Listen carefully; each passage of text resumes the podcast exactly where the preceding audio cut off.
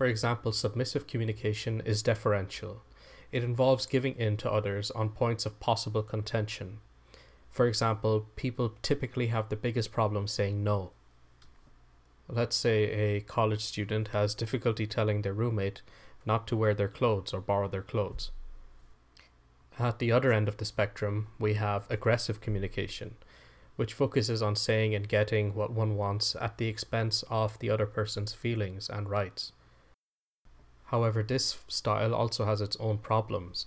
Aggressive communication tends to promote guilt, alienation, and disharmony. In contrast, assertive behavior fosters interpersonal relationships and effective conflict management. The challenge is to be both firm and assertive without becoming aggressive and demanding. So, here are three different ways to express the same desire.